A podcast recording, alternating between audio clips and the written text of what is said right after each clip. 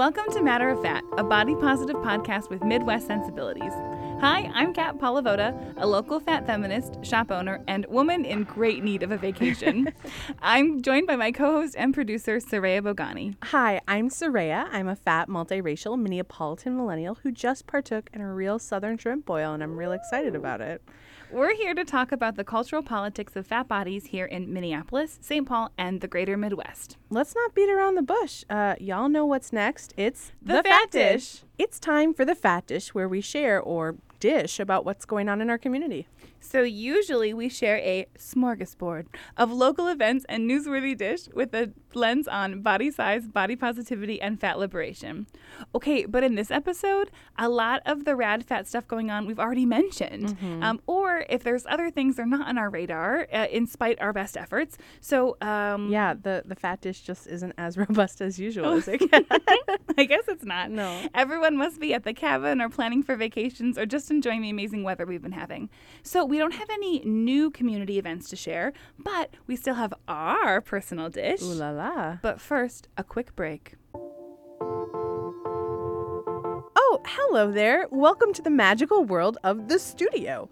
Over there, we've got the soundboard, and on the left is Kat. Hey, Kat, how's it going? And oh my gosh, here's an ad spot just for you.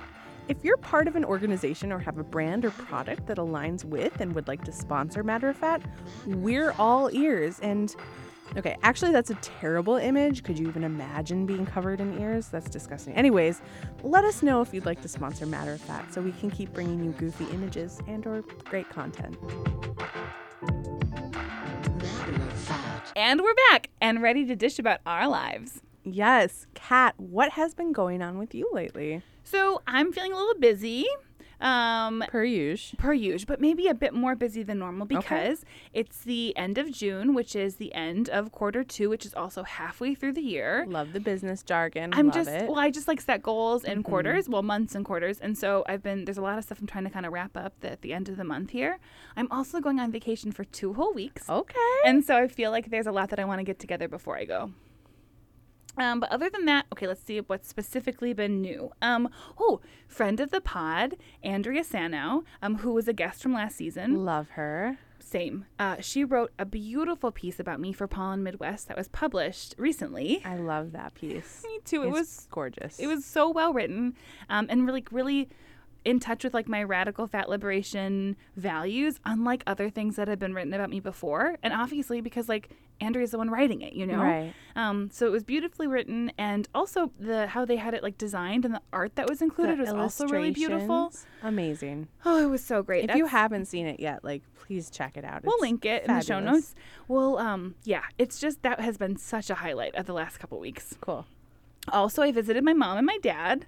Um, I did like a little mini road trip, so like three hours to dad, then two hours over to mom, then two hours back here. But honestly, it made me so excited for my upcoming vacation Ooh, that I will. vacation, if they- eh? oh, mhm, have you heard? I'm going on a vacation. um, I cannot stop talking about this because it's been way too long since I've been on a How vacation. long has it been? So I haven't went anywhere really since I moved back here, with two exceptions. I went to a funeral one time, not a vacation. I don't think that's. and I went to a friend's wedding, which was I guess like a mini vacation, but just very quick. Yeah. So I am out and about in the world for a couple weeks, and I cannot wait. What are you gonna do for your trip? I'm taking a road trip. Ooh. hmm And I'm not gonna share a lot more details than that Okay. um, with the world until I get back. keep so, it secret. Keep it safe. That's my mantra okay, what for sure. It's like never my mantra. so I'm turning a new leaf. I'm excited for you to try it out and see how much you enjoy it. Uh, wh- Oh, what what can you share? what can I share? Yeah. Is there anything? My are you next gonna, what are you gonna are do? about, like oh, I'm the just I'm taking a road trip. I'm going to see a bunch of people. I'm also taking a break from uh, social media. So like truly, y'all will have no idea what I'm up to. Can Can you please confirm that there will be audiobooks Oh, as part of this experience, will there? I've already started making a list of the audiobooks I'm going to listen to and the podcasts I'm going to listen to and the things I'm going to think about. Um, it's all good. Uh, so yes, that's been on my mind. What else? Oh, to the tune of audiobooks, might I add that recently I have been uh, reading an audiobook about money. I'm trying to like work on my money mindset, and I've decided that I want to be rich and change the world. All right. So that's on the list of things to think about while I'm driving around too. I'm behind that. Thank you. Mm-hmm.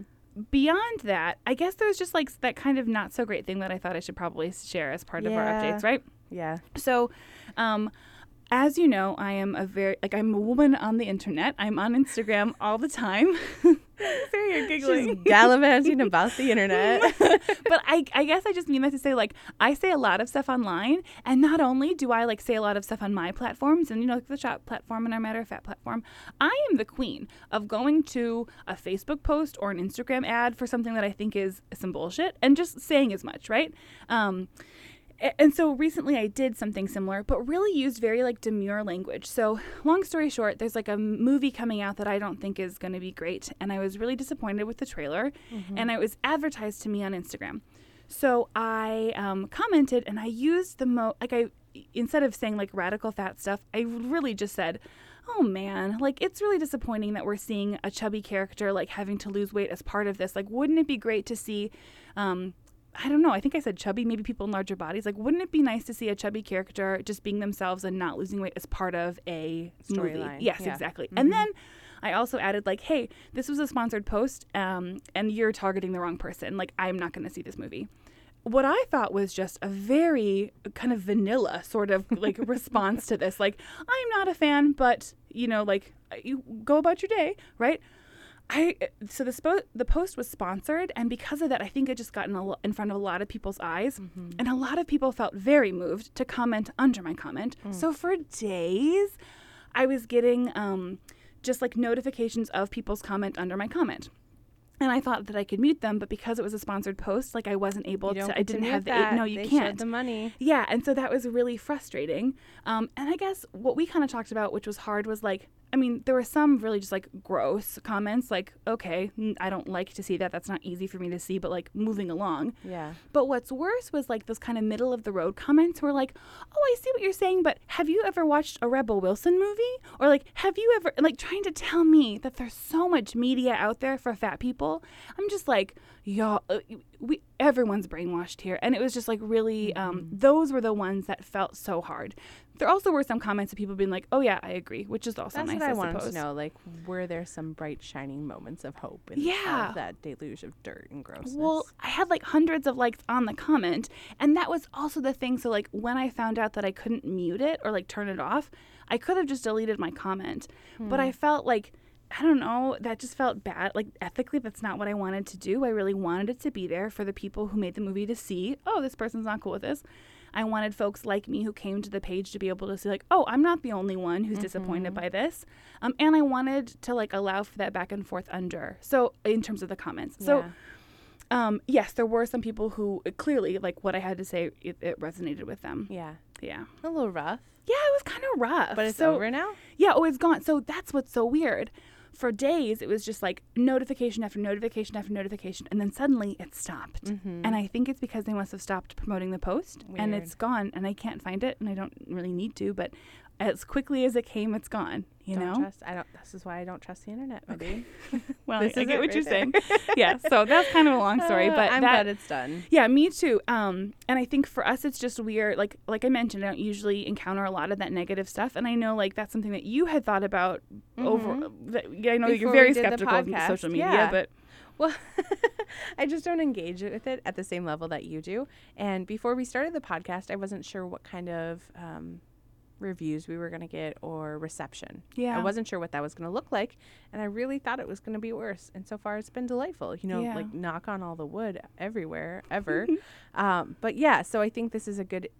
A good example of how this is unusual for you. yeah, This isn't something that you usually see, and you are very active in this kind of work and Mm-hmm. uh, active online too. And so um, it's not the stereotype of what we anticipate in being Mm-mm. online. We're not being bullied constantly because of what No. we're talking about. and not to dismiss or diminish people who that's their experience, but Sure. like that's not something. And then I think there's something to be said. Like when I'm not saying like I don't get some weird DMs from time to time, but like you just delete them and move along. In my for me, you know, it's Mm-hmm. not like a, there's any kind of like harassment or bullying that's like um ever present. This is like dirt and discourse, my dude. I know. Actually, we really we really went there. Well, it makes sense. We have a shorter dirt and discourse with this episode. We're We're, just setting teasing you up for it. okay, Um, but let's go. Soraya, you got to tell yes. us what you're up to. Tell us. I yes, uh, the shrimp boil, the things you alluded to. Give us all the boil. deets. Oh, you yeah. The shrimp boil wasn't just it's the intro. There's some like context for it. So I've been a bit busy as well. Um, I finished a course in my grad program, which is really exciting. So that's good. Ooh. Yeah, uh, I'm like very slowly getting closer to finishing this degree, which is exciting. I've been eking it out over the past few years to like balance work and life. And Yeah, like a lot of people do. Of it. Yeah, and so it's taken me a long time. Can we uh, can we talk about this on the pod? What's your timeline? When are you going to be done? This is terrifying for me.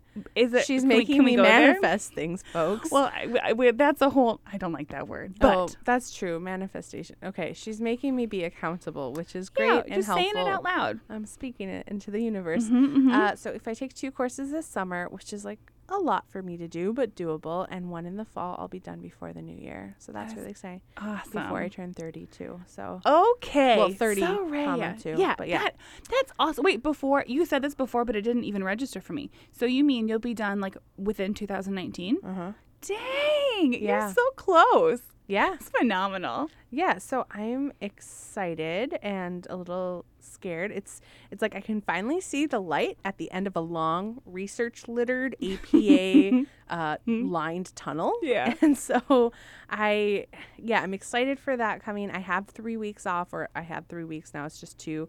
I was really fortunate to be able to go to Atlanta for work. Oh, so yeah. that was really fun. Uh, I mean, the work itself was great and really rewarding. Uh, but I was, I mean, y'all should be really proud of your girl for getting out and exploring the city a lot. Mm. I'm very like content to just hang out at home and chill and you know not be, Be a, a hotel- gal about town. um, but, But, be in that hotel room, watch that TV. yeah, sure. I mean, I did that too. Don't Okay. get me wrong. But um, like I went to Ponce City Market. I visited Juicy Crab for that shrimp. I meant the aforementioned shrimp boil Yum. experience with a um, friend from college. So that was really- Samir, does he yeah. listen? probably not. Okay, so But shout, shout out for out not. to Samir if you're listening. Cool. If not, that's fine. Um, and like, it was in Smyrna. I've never been to. Well, I've never been to Atlanta, but go to Smyrna, Georgia. That was fun. Uh, walked around Midtown, explored the Beltline, drank sweet tea at the Busy Bee Cafe. Learned a lot about MLK Jr. at the King Center, which was really really cool. I explored the Krog Street Market and just thoroughly enjoyed getting my first Breeze card to use on the MARTA. I love a girl loves public transit. um, so I just loved the parts of Atlanta that I saw. Uh, I will say it was much too hot, much much too hot for my Yankee self. Wow. Um, and I did notice like a definite culture difference Yeah? for sure. I mean, we like to talk about Midwest sensibilities on here, and I think we're so immersed in it that sometimes it's like we're just talking about ourselves. Um, but like things I noticed that people are genuinely just very nice and kind and warm there. Maybe because it's so hot. No, I don't know. Sorry. Uh, Is that a pun? I don't think It's so. pun It's pun adjacent. adjacent. um, but uh, you know, I here I I walk down the street and I try not to make eye contact and just like really breeze on Well, through. you've had some weird interactions with Yeah. people as of late. Anytime I've like been somewhat open, like weird stuff has transpired. sorry. So it happens. So like being in a new city, I was really on guard. But it turned out everybody was just genuinely like very nice and like saying, the "Hey, have a great day," like "Good morning." beautiful. No weird like weird intonations or anything Mm-hmm. like that. So that was really cool. Um, also, I just really want everybody to know that walking tacos are not a thing in Atlanta. Okay. this is a really important cultural piece that I need to bring to the table. I feel like the most Midwest sensible thing is a walking taco. It's like ingrained in part of our culture. I think most people's culture, a walking taco. So How did this just- come it just up? came- you know, it came up in conversation, and I just want y'all to know that a crunched up bag of Doritos with taco fixins is not of interest to the people polled. which a travesty. what do they eat at the basketball games when they're in middle and high school? So that's actually how this came up. That's amazing. One of the guys who's working there, he's from Minnesota Mm-hmm. originally. He's like, oh, I could just go for a walk and taco right about now. And they're like, excuse? Pardon? and so he explained it, and people were appalled. They were like, why would you eat some like wet Doritos in a Oh, bag? they're not wet, they're just- crunchy. Yeah, I it was hard to describe it. Yeah. I found that I haven't had one in such a long time, so it was just a losing battle uh, from from the jump. We but should have walking tacos at our end of season celebration. I mean, speak it into speak it into existence, my dude. I guess. Um, so you know, we didn't reach a good conclusion on walking tacos. I don't know what y'all think. Maybe you love them. Maybe you maybe there'll be a poll on our friends and fans Facebook group. That'd be fun. That'd be really Yeah. fun. Um, but I think one thing that I can say that we all agreed on are that peaches are delicious. Yeah. I think there was a few years ago, Kumail Nanjiani had a post on Twitter that I just like really resonated with me. He's like, if you're having a bad day, just go buy a really good peach and eat a really good peach, and you'll have a better day. Done and done. And that was it. I ate so many peaches and like peach flavored things while I was there. that sounds really great. I'm an unabashed tourist. Um, also, like very important. what would that be? Have you ever heard of Below Deck? Uh, so I only heard about it when you mentioned it when we scripted this conversation. Okay. All right. Well, I see how it is. Um, anyways, I don't have cable and I never watch Bravo. So, uh, it, to my utter delight and horror, I have become absolutely enamored with a show called Below Deck.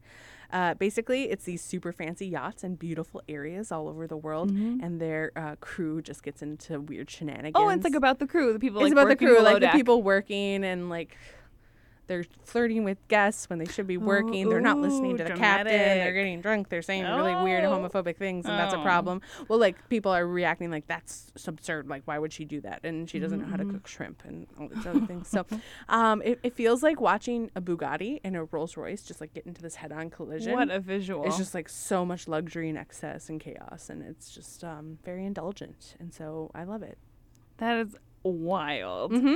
Um, but thanks for the Bravo rec. Should anyone have the opportunity to be in a hotel watching cable? yeah, or like at home. I feel Oh, like I most people have people access to. Bravo, and I'm late to the party. But Does I'm just Bravo saying, have the app where you can like? Could you just get the Bravo app? girl, I don't know. Okay. I Crown TBD. Plaza is what allowed me to understand that there's a world of bloat. This is wild. Okay, so below deck. Um, what else, Rhea? Anything else? Yeah, I'm getting pretty long here. Okay, so We all are. This is a very long catch up. But you know what? We, give us some information on what's happening in the community, you all, because otherwise we'll go off. I was also just going to say this is very fitting because Soraya and I haven't seen each other the whole week. Usually we Mm-hmm. see each other like two or three times in a week. Um, but this time because you were traveling, we didn't Catch see each other hardly at all. So Yeah. this feels very, very good. and this is like a nice entryway into the fact that I was able to attend the uh, Do Nord pod, or podcast Oh, yes, yeah. today. Yeah, so it's a conference which is all about podcasting, and there were some really fabulous sessions and keynote speakers. I learned so much. If anyone is interested in learning more, hit me up. We'll link out information about it. It was the first year of doing it, and I thought it was executed really lovely um, in a great way. I also, uh, so this is like not specific to the the podcast conference, but I tried taking a selfie for our Instagram. and it's cute. honestly, yeah, it's fine. It's on the e- wall now. every- when you're hearing this, it'll be on the Mm, wall. There's receipts. Uh, every time I take a picture of myself, I feel like there should be an automatic filter on it that's just like that really sad sticker of a star that says "You tried" on it. Oh, Uh, yeah, I just I I haven't taken the time in life to find my angles or get really comfortable in front of a camera. Mm. And like you've helped a lot with that. There's Oh. a lot of photos that get taken now, whether I like it or not. accurate. I'm resigned to the fact. Yeah. um, and there's probably a lot of reasons. I'm sure there are lots of people who don't like having their photo taken. Um, but uh, I think like an example of this is that we were recently asked to do a photo shoot for the Star Tribune. There's an Oh, yeah. article coming out that's going to be really exciting because we have no idea what that's going to look like. We're interested. We are very interested. We are waiting on tenterhooks. Um, but we were both out of town. Yeah, so we didn't get to do the photo shoot. And so when I was considering, like, okay, what would be a photo that I would want in a newspaper of myself, I was like, well, I have no high resolution photos. Just that one work headshot. a real profesh one. And that's what we submitted. And it's just like, you know, even if this isn't something I love, I think it would be worthwhile to get used to it and have a few items available just, you know, to look back on or to have the handy ready whenever I need it. So So more pictures. so who's with me? You know, if you're not into this, um, well, I know Kat is into this, but if anyone else wants to find out their angles and take more pics, just like let me know and we can be accountability buddies. okay, Soraya, how are people going to let you know because they cannot contact you on social media? Okay, fair enough. Uh, don't you know we got a friends and fans Facebook Oh, page? Oh, how fitting. So I think that'd be perfect. So if you want to share some cute selfies, like I'll post a selfie, you post a selfie, we can do it on the page together. We'll have to post another selfie roundup and you got to participate. you as in the listeners You as in, me? oh, you as in, I'm looking at you, but you. So both. of you. everybody, everyone. everybody, Oh, calling everyone. yes, yes, yes, both Uh-huh. of y'all or all of y'all. Um, so I'm excited for that. I think this is a good accountability piece. Lots of accountability for me this time. I have a lot of Ooh, homework to do, um, but I think it's enough. I This think we've done enough. A lot of dishing. We've talked a lot. Thank you all for making for it. We're really excited for this interview that's coming up. Let's get into it. This episode, we have the honor of interviewing a local radio personality, Trivia Mafia founder, and musician, Sean McPherson. This was such a fun interview. Sean was really easy to talk to, and we hope you enjoy his story. We do want to note that the studio we were recording in has a lot of noise. Oh. Noise is just some unwanted sound, but I think it makes this interview like a little zesty. Okay, You know? zesty. Um, and what does you and I sharing a microphone make it? like a little spicy. Ooh. Okay, without further ado, Sean, we're so happy you're with us today. I am honored to be here. Oh, uh, so let's start this out by asking what we ask all of our guests, which is tell us your story as a matter of fact. The when I, I, I was pre, I was pre prepared for this question because you, you gave me a heads up about it, and I was thinking about what I wanted to share. Um, and I'm in I'm in therapy for the first time as an adult right now, which has been a really interesting experience and actually quite positive. But I'm doing a thing where I look through my memories from my past with my uh, therapist and talk about them and dealing a lot with issues I had with my mom who has passed away, passed away about 10 years ago. And um, a, a, a moment for me that I'm breaking through was like, I, I was treated like it was a mistake that I was fat even when I was really super young. So Yeah. There, you you pick a couple memories and you th- you this thing called EMDR. I don't know if you've ever heard of this. I'm waving my finger for anyone on the podcast. So they they uh, your therapist will bring you back to different moments and she'll sort of wave her finger to try to create I guess the feeling of kind of walking in the dark. So you're a little disoriented, which helps maybe bring out some memories that might not otherwise be there. Um, it's hard for me to invest in the theory of it, but it's very easy for me to invest in the practice of it. where I Got go, okay, cool, it. I'll try it. But one of those memories is coming home. I, my family wasn't religious, and I, I would come home from going to church with my friend Betsy, and to me, church in kindergarten was just like a, a cookie festival, and it was the, I, I was so, so excited for all the cookies at, at Sunday school, and I came back uh, in kindergarten. I had like Oreo crumbs all over myself, and my mom was like. I bet you weigh over 100 pounds now because I was probably like 98, 99 mm-hmm. pounds when I went to church. And she like grabbed me and, and put me on the scale, and and I was like 101 pounds, 100 pounds, or something like that. And she was like, "You're never going to church again." And I, and it was like, mm. it was it was this moment that I just for 20 years had used as a humor point. Like there's a slight bit of humor in the cookie thing, and you're never going to church again. And then I I had for a long time used it as sort of a point of shame. And then I was like, this is a this is a this is a pretty bad parenting moment. This is you know this is like a lot of options my mom could have used, such as like. We're going to talk about making good choices at church. Maybe I should get my butt out of bed and go to church with you to make sure that you're making those good choices. Maybe I should talk to the mom of the girl you're going with and tell her, "Hey, like don't don't let my kid have." I mean, but none of those options should have been. You should, you know, deride. And it was one of those things where so it's not funny to me anymore, but it's prideful to me. Where like now I'm working with my therapist and I'm going like, she she continues to ask like, how do you feel about yourself in that moment? And I go, now I just feel like I feel bad for the kid, and I kind of feel bad for my mom. Like this is. Um, this is this is this is bad. Um, it's it's just it's bad parenting, and I, I love my mom and I care for her, but as that's been my biggest relationship to my fatness for the last six seven months. I started kind of in January of sort of working through those things and and feeling feeling better about them, but feeling deeper about them. Yeah. I think that's a shared experience of a lot of people living in mm-hmm. larger bodies. Like our parents maybe not doing or saying the best things for us at the time. Yep.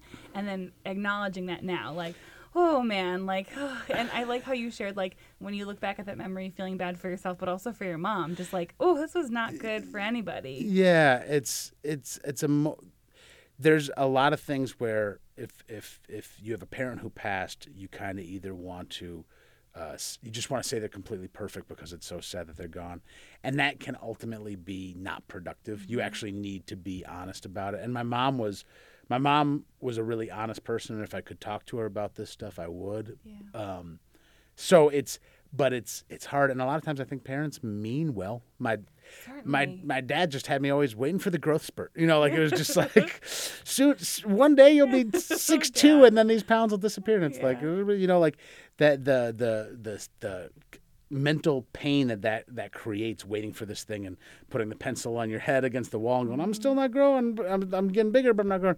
It's it's it's all hard. And i don't think my parents were armed. They treated it like an emergency that they were not willing to address my whole life which is just that's also that's like not and not good parenting so. Yeah. So that was your experience as a young person. How did things that you've been addressing more lately Yeah. informed or like played a role in how you've experienced things um, throughout? Oh yeah, I mean, uh, it's it feels unique to be a big person in the world. Feels unique. I think I I can't I can't occupy the mind of anybody else, and I, I certainly struggle more to occupy the mind of of women. And I I feel like there are still a lot of easier things about being a fat man compared to being a fat woman. I will say I just listened to one of your podcasts and I did get this feeling of what's really to me revolutionary about uh, some of the stuff you guys are talking about is that there are some like beautiful moments of gathering and community that are that are really possible um, within this group. And I, I follow your your shop on on Instagram, and it's one of this is where I just go like, oh. I, I always consider it a thing that at best could be neutral, to be uh, to be honest, and um, and I think in my core that's still kind of where I'm at today.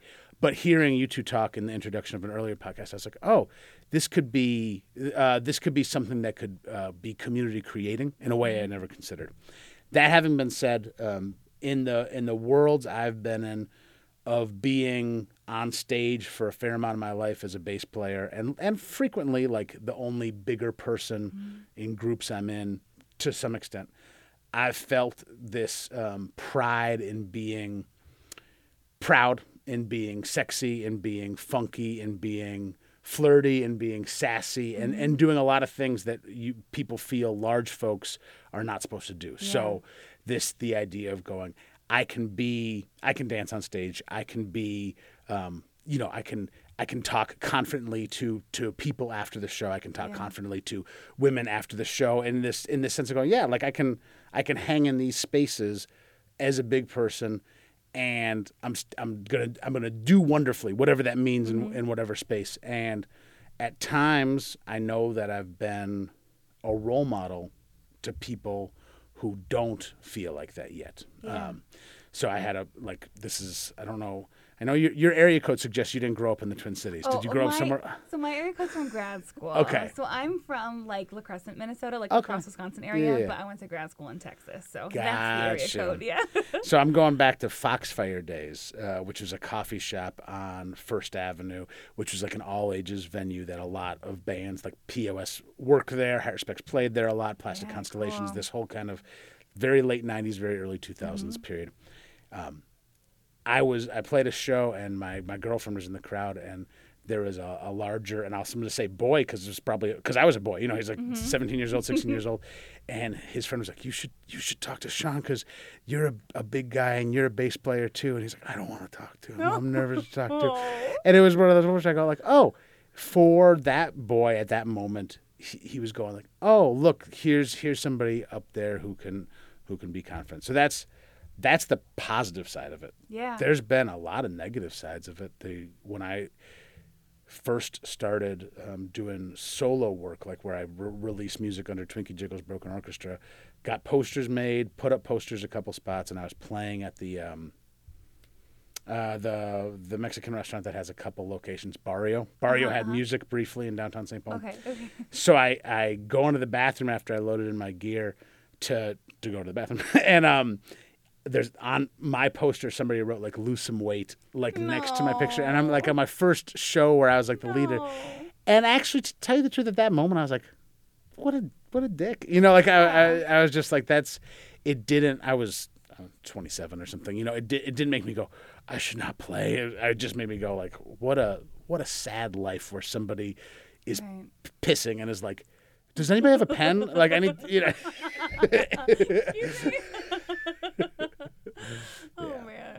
there's so many moments that people are saying a lot more about themselves uh, than they're saying about you when they when they cut you down and um, I, I really benefited from moving to a place like St. Paul, which is not without its problems, but compared to being in a small town in rural Massachusetts where I lived till I was in 10th grade, I, I felt a lot more welcomed in um, at St. Paul Central and at, St- and at in St. Paul.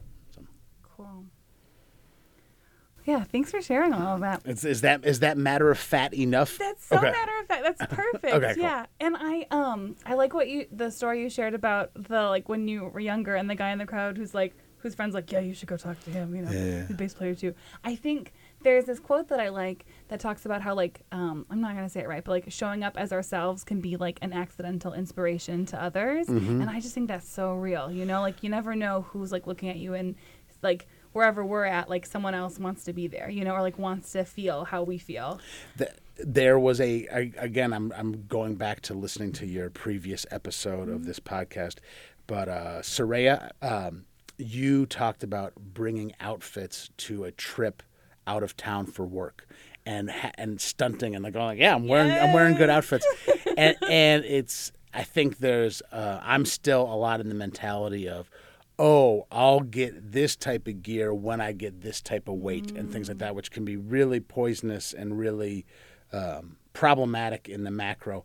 To hear you talk about that and to hear the pride between you and Kat of going like, I was looking good and I had these outfits and people were asking me where I got them and it just it actually had me going like I should actually I should shop for some clothes and and and, and the I think I'll, I would say that a lot more progress is made for making it easier for bigger women to shop Yeah. than for bigger men to I shop. agree, I'm yeah. still pretty much just casual male and king size, and that's Yeah. uh, uh, yeah. Check out Foundry brand at JCPenney. Okay. That, Yep, I got- some funky stuff. Are you familiar with that brand? It's like one of the I, three. I feel so heteronormative, but my wife is. My wife, my wife, my wife has gotten me some nice. I got a nice pink Foundry hoodie. Uh, uh, and that's an interesting thing, though. I still, I still prefer to to shop in places that are almost exclusively for big folks because I feel safer in the dressing rooms. I feel more comfortable. yeah. Yeah, I, I know that. I get it. uh, but but yeah, that that moment of going like you aren't you're dressing to feel great for yourself. I presume um, that's that's why I try to dress great. Um, but to know that also people are going like, what are you wearing? And I like that. It's just that those moments where you can be an inspiration without being super purposeful about it is really beautiful. So. yeah. Oh, that's very sweet to share. Uh, so what I really appreciated was you said like you were getting up there, but your size is not an indication of your personality. You had that swag. You were coming through. I mean, you were part of a music scene that was like growing, and Yeah. now you're an institution within the Twin Cities. Um, what other parts have you really enjoyed uh, presenting about yourself? Because I know obviously the first thing people see is your body, your size, like obviously white, like all those different identities. But what other pieces have you enjoyed cultivating about your personality and sharing with the Twin Cities? That's that's a great question. I think um, one thing you mentioned. I- I'll, I'll mention some other things, but I think I have um, enjoyed being. I have enjoyed being a white person in a space that can often be relatively white in Minnesota, but is sometimes not. Uh, Thinking about um, even being in KFAI and thinking about um, some of the first times I came in here, and it's primarily it would be shows hosted by uh, black men who are way older than anybody in Heiruspecs, and coming in and going, "We, we want to play hip hop," and and often at the time the group was like a couple black guys, a lot of white guys, but I was usually the ambassador, and trying to be respectful of those spaces. Um, still oriented towards presenting my music and trying to be uh, to do that. Um, but I think that um, with plenty of failures along the way, um, I've I've tried to walk in spaces um, that were started by Black folks with a lot of respect and reverence for that. Um, again, with, with tons of tons of mistakes and tons of missteps that come with any person pursuing anything, but particularly I think a white person pursuing a career in a in a black art form made plenty of mistakes, but I, I think I tried to. I never tried to be one of those like um, I'm not actually white, or you know, like it was just trying to trying to own that and trying to be and and, and agree that it's an issue, and uh, uh, like agree that it can be on the table, and agree to go. is this one of the reasons you got where you got to be? Mm-hmm. And I think it's a completely fair question. And I think the answer is my whiteness is a part of the reason I've gotten to be a lot of the places I am. And I don't think there's, um, I think there's a lot of people who aren't willing to admit that. And, and I'm not one of those people. Um, otherwise, personality wise, I'll, I think that a lot of my personality really moves in in stereotypical fashion with the like the jolly big guy world. And I think that one thing I have tried to do is to be semi strategic about that because there are those moments where you go, I do need to be respected in a way that's not Pillsbury Doughboy esque, you know, where I have to go, no, we have we have a problem. We need to we need to address this, and it's not all happy go lucky. Um, so I think exposing some backbone in in some of those situations is a side of my personality that uh, took a little bit um, of more courage to develop, but that's something I've been uh, proud to expose. And then in in in in the work I'm doing with um, the, with the with the current and with Heiruspecs, but I've been doing this with Heiruspecs for forever. But I'm just like funkier than a lot of Minnesotans. I like funkier music. I like um, some of it is you can really nerd out and go. I like more syncopated music. I like more groove oriented music, but I like that funkiness is also like I like to be funky with how I talk on the radio. I like to be funky with how I write trivia questions, and I I mean that in the most open ended way. But we're in a obviously we're in a place with a lot of funk history. You know, we got the time, we got Prince, we got incredible funk musicians. But in my personal life, a lot of times I feel like there's a real avoidance of being funky or being being soulful and and and being passionate um, and and moving your body and all those things. And that's something I've always been. Um, and maybe not always is the right word, but I've, I've realized I've a lot more comfort with than a lot of people and then a lot of Minnesotans. So you are a transplant to Minnesota. We love to talk about Midwest sensibilities. You're talking about bringing the funk. Uh, what was that transition like coming to Minnesota? That's that's a great question, and it's hard to answer. Partially because of moving here at tenth grade, I feel not. I arrived with a lot of personality, but I arrived not completely formed, um, for sure. I find that I can be. I am conflict averse, and I also think that there. I've never been to a state that isn't. I've, I've, I've, I've met. I've. It's not like when you go to New York, people are just like, "I dislike you." Like it. it, it, it that, that is. There is. I think there's gradients of it, and I think that on that gradient, I am less conflict averse than a lot of folks. I love email, but I'm still kind of willing to pick up the phone in minor ways that um, a lot of people who are straight from Minnesota aren't. So I'll just go like, like you know, somebody will just go. I don't know if this place is open on Memorial Day, and I will go. I will call them, you know, and they'll be like, their website doesn't even say if they're open on Memorial Day. I was like, they have a phone number, you know, like you can call, and if they don't answer, they're not open, and and so in those ways, sort of, um, uh, I have a willingness to have interactions with people in a way that a lot of Minnesotans don't. Um, but there are I find myself falling into I, I find myself telling people who have just moved here and start working at Minnesota Public Radio or something. I go, I'm not that guy who's gonna hang out with you once and then go back to hang out with my old friends, and then like six months later, I'm like, I'm that guy. I, I have not gone back and hung out with that person, and I, I have done some things to change that. Um, but and I think it think it helps to have started in St. Paul because I think some people who start in Minneapolis can stay like you can really have your whole cool ass career from people you went to Southwest or South with and kind of like fall into that whole thing. St. Paul Central has a lot of great people at it, but I was already going outside of my high school during high school and that continued during college and continues on now. You already mentioned this a little bit, but we want to know more about Twinkie Jiggles. What is the story behind this name? This is a very matter of fact moment. Um, yes, that's what we're here for. um, so Twinkie Jiggles is my still frequently used rap nickname. Just just for the background, I had maybe um, the the highlight of my recent life as Twinkie Jiggles uh, was I got the opportunity with my co-host Sonny from the Hip Hop and R&B show on the Current. I got to interview Lizzo, Yes. who is uh, a queen and is a star. But I have known since 2010 or something like that. Um, And so we've played gigs together because she sang backup for a very brief, for like one gig or for two gigs with Dessa. She sang backup while I was the bass player and musical director for Dessa. So I was like, hi. And I, during that, uh, the Chalice opened for Heiruspecs.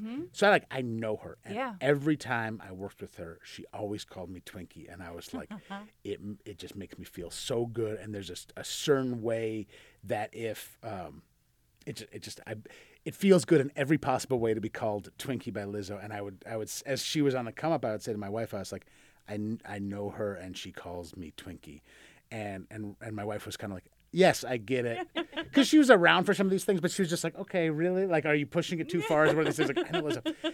And then I walk in uh, to the current studios uh, to meet her like 10 minutes before we're going to interview because it's all like she has to get out of here and she's Yeah. handled, you know, within an inch of her life to like get here, get there.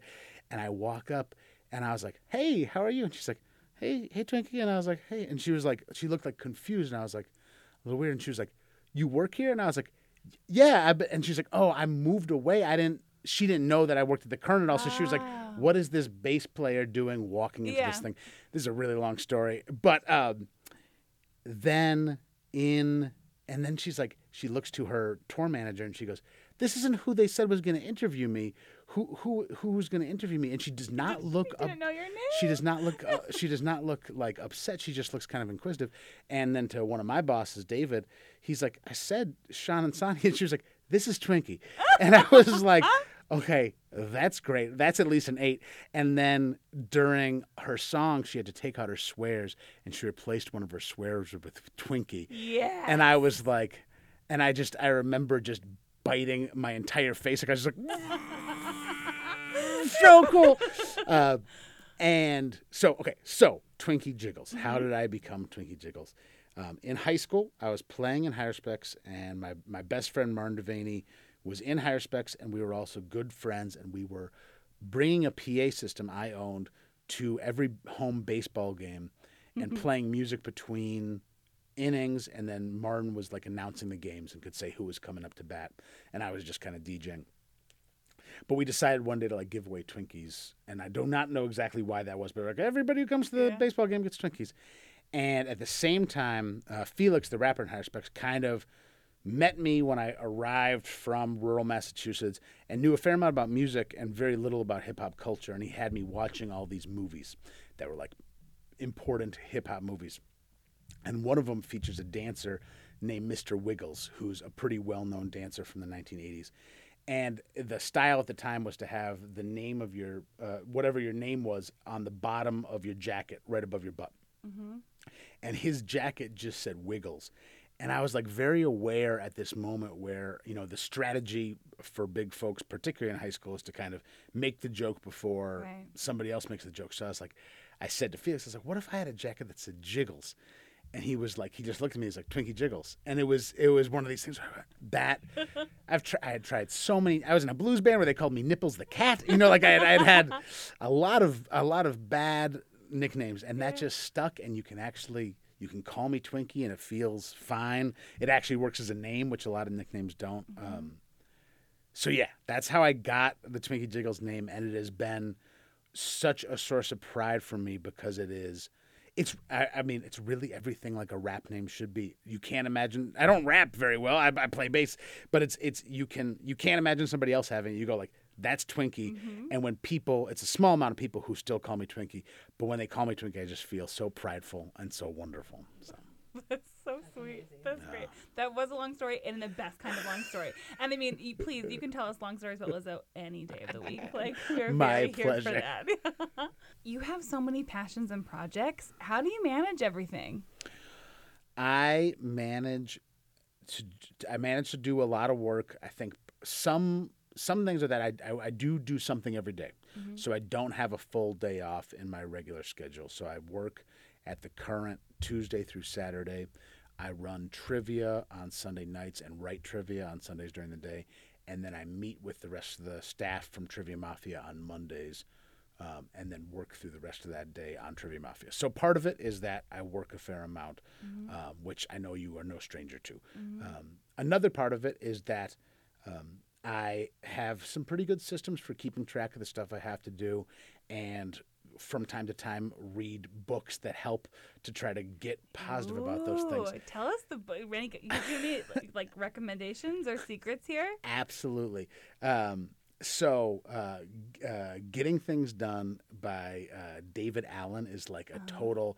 It it should be. It's like all self help books. It should really just be two pages long, and it's really just like make lists and and offload everything from your head onto pieces of paper so that it doesn't take up your your brain should be for thinking about fantastic things and should not be for remembering Yeah. a grocery list. That it was a system that was just a revelation at a moment where I thought, oh, that's actually very valuable. Um, I just read a really great book by a guy named Dan Charnas, who's an incredible hip hop writer. He wrote a book called, I believe it's called Working Clean.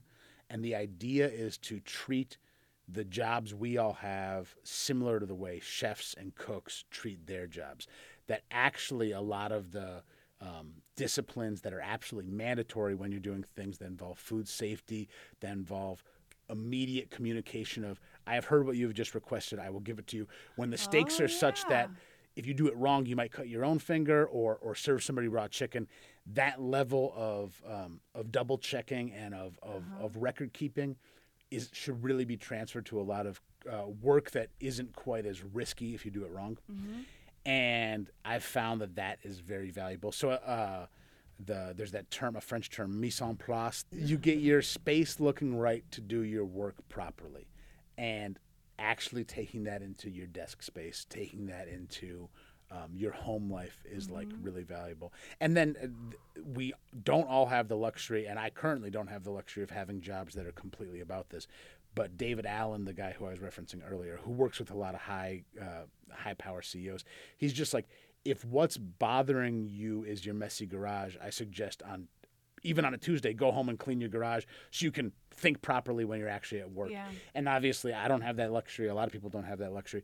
But the idea of going like, if there's a phone call that's about your kid's daycare, if there's a, and you have a job where you can make that call even while you're sitting at your other job, you probably should, so that then your head is more clear to make other decisions. Um, so it's that, and it is having um, a great partner. My my wife Rachel uh, also works full time, and our daughter's in daycare full time.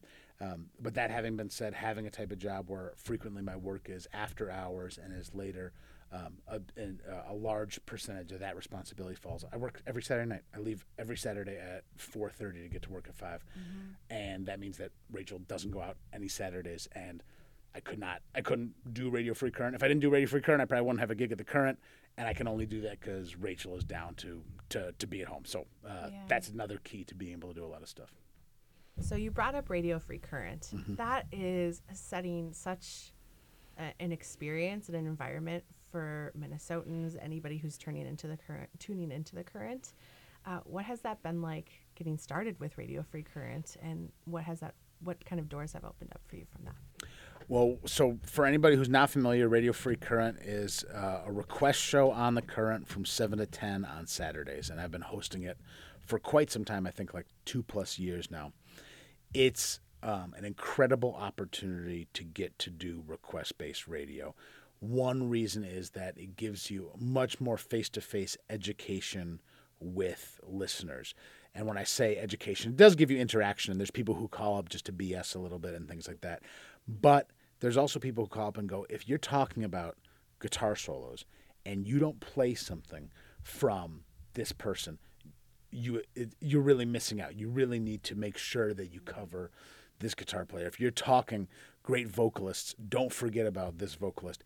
And the grand majority of the time, um, I'm proud to say that I'm like vaguely familiar with what the person is asking. Sometimes, especially if they're on a, a tough cell phone thing, they just go like, "Can you play Gabacham?" And I'm like, I'm gonna write down the syllables and then I'm gonna get to Google and try to figure out what you're talking about. But for the for the grand majority of it, I'm familiar with the basics. But I get this education about you gotta throw on this song. This this fits, and um, there is so much benefit in not underestimating the intelligence of your audience. And that's that's something i have really seen from the best writers and the best musicians that i look up to is this sense of they'll make a very vague reference that's essential to understand the song. And they, they must recognize that some amount of people are going to miss it but they recognize that for those folks who want to get into the story there's nothing better than that that detail. And in the same way, I, I know that if I go out on a limb and go to a weird song, there's going to be a grand majority of people who go, I haven't heard of this song, but we got there together. And there's going to be a lot of people who go, I have heard of this song, and I can't believe they have the guts to play it on the radio. So it gets it gets to be a really a riskier side of the current because we are I'm a little less beholden by being request based to sort of our, our programming and things like that. And on top of that, it's sometimes you get blessed to be in a magical part of the week for your job and and you just need to th- be thankful for that. So sometimes people go you sound so happy on the radio and I'm always go who's not happy on Saturday night, right? Like it's it's when you know when you ask uh, the folks in the morning show, Jill and Brian, to be really happy. A lot of us aren't happy on Wednesday mornings, and it's and so so they should be praised when they're come see come saw when they're when they're neutral. But on Saturdays, it's just it's a joyous part of the week, and I after about like three or four months of going, oh, it kind of sucks to work on Saturdays. Oh, this is a stressful job. Oh, I'm on my feet a lot more than I am for a regular DJ shift. Then you just went like, people choose who to spend their Saturdays with, and they choose to spend it with me, and that is sacred, and that is incredible because it's. I have an awesome life, and Saturday is still one of the most awesome. You know, my Tuesdays don't suck that bad. I have I have cool jobs. I'm happy, but Saturdays are magical, and so to get to spend that with Minnesota is just awesome. You mentioned that some of these things, these concepts, are like new to you. Yep. Um, and how is that? How else is that showing up for you? I am realizing that I have a lot of negative feelings about other fat people. Mm. And it's in it's in a lot of ways just it's really uh, I don't I don't fault myself for it, but it's really surprising that it's gone on this long. You know that I haven't noticed Yeah. it. So my my degree at, at the University of Minnesota was partially in African American studies, and I, I designed my own degree. But in the part you, you get so much information in this, which which is is not news to me at all. That the idea that if you're in a society that goes, hey, white people are better than black people. That, those messages also go to black people Yeah. and, and, and, and, and they don't they're not able to in any effective way plug their ears from a lot of this mass media and I, I understood that um, sort of academically, but I didn't have to understand it viscerally as a white man. And but then just within the last year, I started realizing that a whole lot of the, the ways that I totally academically know are terrible to think about black people. I think um, in some similar ways about fat people. So things like you're not like other fat people. You know what I mean? Like you're not Oh, you're not a- a- yep. and um, or or to say something like if I see someone eating in public, which is a normal human thing to do. Like I mean, if I see any person eating spare ribs on the bus, that's a problem, independent of this. But I mean, if I see somebody eating yeah. or or, or, reason their lunch. eating yeah, eating Yeah. their lunch, Uh, and I but I just go like, what are you doing? We don't we don't do that, and and Yeah. and this sense of, and then the other thing that again is um, problematic for any group of people, but I was much more academically aware of it being problematic for people of color, of just going like, what are you doing? You're making us us all look bad Yeah. that that thing where I go like it's somehow if this person who is doing something that I find his or her behavior to be disagreeable, that because we're in the same size group, it it, it, transfers onto me.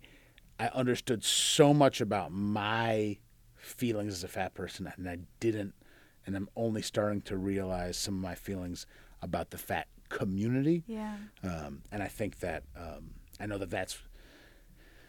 I at, at this point, I'm really only speaking from my experiences. I'm speaking with having made very little effort to educate myself. So I humbly recognize that I, I feel like you've done differently. Um, but that that's kind of I just I haven't yeah. I haven't I hadn't thought about it. Period. And maybe if you asked me two years ago, I hadn't thought about that Yeah. at all. I don't know about you, but for me, sometimes in those scenarios, like throughout life, when I've become aware of things, it's like, well, shit, like that's my eyes are open to that now, and I'm seeing it everywhere. Mm-hmm. Um, and being able to think like, oh, whoa, that's like a naming thoughts, like, oh, where did that come from? Well, I know. Yeah. It's. I think people. Um, I've heard that described as like internalized fat phobia, right? So Yeah. like this like fat phobic culture we're in. Of course, we like you said couldn't plug our ears and just not absorb this stuff. Um, yeah, and it's something that I think we all have to like work through every day, right? Because it's just like it's so deep. Um, is just the messages we get like and have got since we were when we were small are all in there somewhere. You know.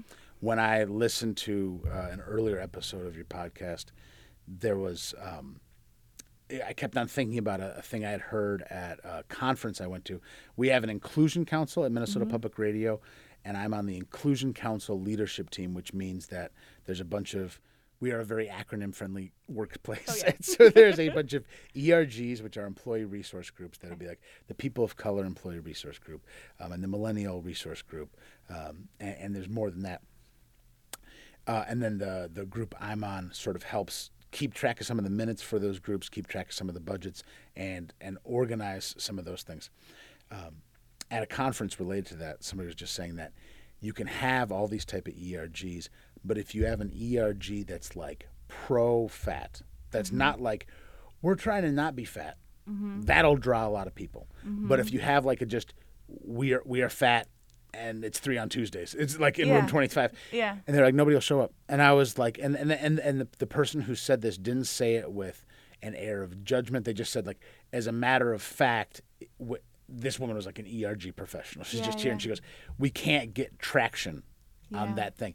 And I was like.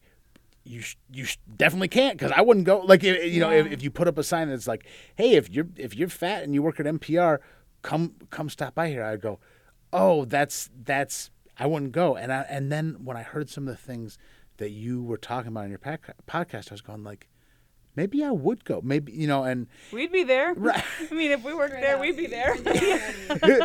and it's it, it it is interesting and trying and, and the, the other thing I balance that I think is a real I think is a, a male privilege is that I do feel comfortable pursuing my fitness without guilt towards pursuing weight loss. I feel mm. like I can very comfortably I had to check a guy the first time I like went into my gym. He was like, Today starts a long journey. I was like, like I was just like I'm excited about the hot tub. I'm excited to work out, but I've been on a journey and today is like day 755. So just chill out and give me the towel. And but that that the thing of going like I can celebrate my life and I can be fat and I can and I can meet other fat people and not judge them is like um I, I, I feel like I'm I'm breaking new ground saying that sentence right now. You know, and, and it's um, so yeah. That's just that's that's something that's very new to me. Um, do you think sounds this is an easier place than most to be fat, or a harder place? Look, oh, how the tables have turned. Uh-huh. Wow. um, so I I will share, and then you should share too.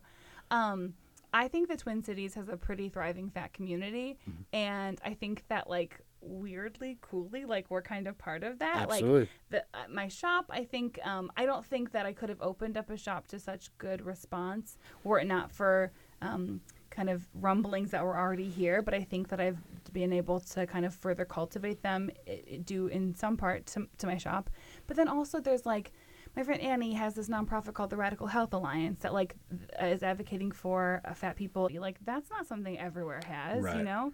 Um, we have a podcast called Matter of Fat based in the Right, Midwest. You know what I mean? Like, and this is relatively new too, but I don't know if this would go over very well lots of places. I think um, I do feel like this is an easier place to be fat, but I think that it's like we're we're right here at the right time. Okay. If that makes sense. Yeah. A lot of what you're saying echoes with other guests that we've had, including myself. Until we did this podcast, I never called myself fat. So that was a very scary moment. Kat has created a lot of support around that. We're also friends from college. So I would say another thing that you shared that echoes really truthfully is being able to talk about other identities, uh, other instances of discrimination or understanding how you fit into bigger uh, structural policies and um, societal pressures and things of that nature. And so I think part of it is what does that conversation look like when you've been having it long enough and how do you get to recognizing some other pieces there? And the friends that I've cultivated, the education that I've cultivated within the Twin Cities has lent itself to being in that space. There's a lot of smart folks who are ready to have those conversations and in a really safe way. So I think that's what makes it easier to be fat and also be thoughtful about that in the Twin Cities. Um, I think it's the only other place I've lived, and it was for a pretty short amount of time, was Ecuador. Okay. Uh, pff, not easy to be fat there. We've talked to people who've moved to Ireland. Not easy to be fat outside of the U.S. in a, s- in a certain way too. So, I, I think there's a lot of benefit to being in the Twin Cities in the Midwest and that kind of identity of like bigger bones, strong Sure. stock, like people hard, hardy, like through the winter, surviving through that. So I think that f- feeds into that a little bit too. I do think this is a relatively understanding place to be bigger. Yeah. Um, and I, it was, I went to school for one year in Vermont right after I finished high school here because I still had some connections on the East Coast. And my mom was like, "Do you really want to move back there where it's so much harder to be fat?" You know, and and I thought that was like a really um, timid. It was it was it was a, a spotlight on how my mom thought about the world because I would hope that if your travels prompted you to want to go back to Ecuador, I would hope that you would go back there. Hit your table. there's an there's an echo chamber, folks. Um, I would uh, I would hope that you would go back there uh, at your current size and feel completely comfortable in your own skin, and that you could do that. On the other hand, I know that when I go to places that tr- physically don't expect someone my size, it, like I think about s- trying to send a booth in London, and you're just like, "Are you? What is this? This is not plausible for me." That that uh, takes a psychic toll. So I think um, in some in, in, in some physical spaces, I feel quite safe uh, being being large here. Um, and yeah, I, I do think it is generally more accepting, um, and I think that probably comes with a lot of uh, Minnesotan quiet judgment. Oh, 100%. Yeah. Uh, That's like quintessential Yeah. Minnesota, right? yeah, it's easier because people maybe shut up about it. Yeah. But I'll take Yeah. that. Okay, now's the time. We got it. Thank you so much for being you. here with us tonight. Thank if, you for making this. If our listeners want to hear more from you, um, where can they find you? I'm a spectacular follow on Twitter. Yes. I, I I ask questions more than I self promote, which is very helpful. But I'm at Twinkie Jiggles, and if you never learned how to spell Twinkie, it's with an I and an E. So Twinkie Jiggles, um, and then. Uh, you can hear me on the current um, on Saturday nights for Radio Free Current. I'm also on the Message Wednesday nights at 10 p.m. Uh, with Sonny. Those are the key things. I'm still playing. Heiruspecs is playing this band for Oh. 20 plus years. Are you performing this summer? So glad you asked. Tell us everything. Uh, we are playing a Venn Brewing uh, one year anniversary party on June 15th. We are playing a For the Love event on July 6th. Oh, Amber's thing, Yes, yeah. Amber's thing. Uh, we've like tried to match calendars for many years and it finally worked out. So we're playing July 6th at Mears Park. Uh, we're playing at the Minnesota History Center on July 9th for like a family night. Cool. And then we got a gig in September at Dual Citizen Brewing. So keeping busy. Awesome. And, And, you'll be sharing all of that if like so if someone wants to follow you on Twitter, you'll be tweeting about this stuff, Absolutely. right? Beautiful. Thanks for telling us your story. As a matter of fact. That was such a great conversation with Sean. I really appreciated how open and vulnerable he was. I mean, like all of us, it's clear that he's working on reflecting and kind of unlearning some things related to his fat identity. And it was just really powerful to hear how he's thinking about that stuff and kind of processing through it. I found it to be really relatable and impactful to hear him kind of put that into words. Totally. I loved getting to hear the background info on Twinkie Jiggles. Oh, yeah. I tried doing some research before he came on to hear the origin story or figure out where that came from because it's very unique. It's a Yeah. unique name.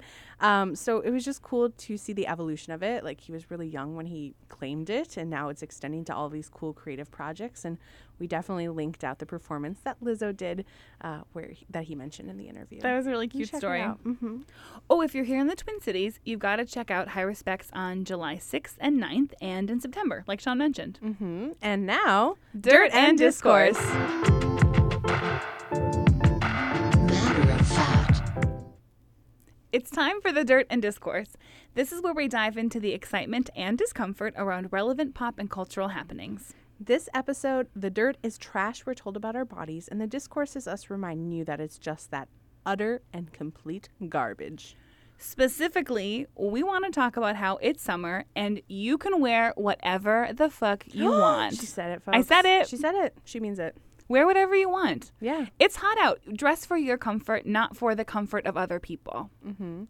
Yeah, I, I've lived that cardigan life for too long. Yeah. Like truly, I think it gets to a point where you forget what your comfort actually is when you're trying to convenience other people or assuming what other people think about you and how you look. Yeah. Something that comes up at the shop a lot is like people wanting to take kind of more fashion risks or like be a little more um, daring in, in whatever way like it feels daring to them, right? That could mean like wearing something um, without sleeves or wearing a crop top or things like that. And a piece of advice I always like to share is like make slow incremental changes. Like that's how we build confidence. That's how we kind of create a new normal. Um, so don't feel like you need to. It, it, it's okay if you are apprehensive to wear a crop top, or it's okay if you're apprehensive to take kind of a bigger risk like that. Um, think about it and just do something smaller that gets you in that direction. Mm-hmm. And as long as that's still a comfort for you, Right. eventually, like obviously, we're not telling you like, don't wear a sun hat. Don't. Wear, Oh, do, don't do what's right. yeah, do what what's feels right good for you. for you. Ultimately, feels good, and not at the convenience of other people or the mm-hmm. distaste of other people. Like, so here's a story for everybody. I attended the first Eaux Claires festival back in the that? day. Oh, like years ago. Several, huh? Rip. It's over now. Oh, oh yeah. Anyways, I was very excited. The hottest of days. It was like 90 degrees in the shade, and then in the evening it was tornadoes and rainstorms. So it's just like no respite, no matter where you went. But I finally, out of like survival, was like, yeah, I mm-hmm. have these cutoff shorts. I'm gonna wear them. I have to wear them. It's so hot out. I cannot not. And so I'm walking around. I'm like, oh, I'm doing it. I'm doing it for the first time in so long, and mm-hmm. it's fine, and nobody cares. I was like walking up this hill to the next set. It was in a smaller tent. I was really excited because it was Lizzo. Oh, back in the day, Lizzo. back in the day. And I'm walking up this hill, and this guy looks at me and he points. He's like, ugh, nobody wants to see that. I Fuck was like, that. are you kidding me? Ugh. And I just like went inside myself and was like really unhappy. And it's this like bright sunny day. Everybody's really happy around me, and I just feel like kind of miserable Oh, I'm inside. sorry. And I'm just like, oh like why? Why can't I be okay? Like I don't care what he thinks. I don't Mm-hmm, know that guy. He's like clearly awful because as Sean said, anybody who's going to present themselves that way says way more about them than it does about me. Right, right. Right. And so I get to the set and then Lizzo comes on and I'm excited, but I'm in this like kind of dreary state. Mm-hmm. And then this music starts to build and it's like really sappy. It's a new song I wasn't familiar with and it sounds like a love ballad. And I'm like, oh, not in the mood for this. And then it's, uh, I'm in love with myself. Yes. And she was premiering that. Oh. Uh, well, at least for me, she might have done it and performed it somewhere else. But it was just really a beautiful moment that I think of fondly. And remember that, like, you can wear whatever you need. And Yeah. if you need inspiration, take it from Lizzo. Take it mm-hmm. from anywhere you need. Maybe us. I don't know that we're, I'm not that inspirational. But, like, if you need permission, we give you Yes. permission. If you want permission to show those arms, to show that tummy, to, to have those thighs out in the world, to do whatever is comfortable for you, here's your permission. Do it. and that's the Dirt and Discourse. Short and sweet. That's right. Matter of fact. There you have it, friends. Hope you enjoyed the Dirt and Discourse And our interview with Sean McPherson, aka Twinkie Jiggles. and our personal dish and the fat dish. Oh, and before we go, we have to give you an important update about our next episode. So we're doing a Q&A mini-sode and we need your questions. A quick cue. Yes, we want your quick and long questions. You can share them um, on Instagram, on Facebook, in our Facebook group, via email, in either like text written form or as a voice memo. And you can ask us anything. Ask us anything. We can't wait to hear what y'all come up with. Oh, yes, we cannot wait. Uh, before we go, our usual reminder to please, please subscribe, rate, and review our podcast on iTunes or wherever you listen. Really, truly, we need your reviews. Um, you're also welcome to join our friends and fans Facebook group. Yep, and catch us in two weeks for our special Q&A episode of Matter of Fat.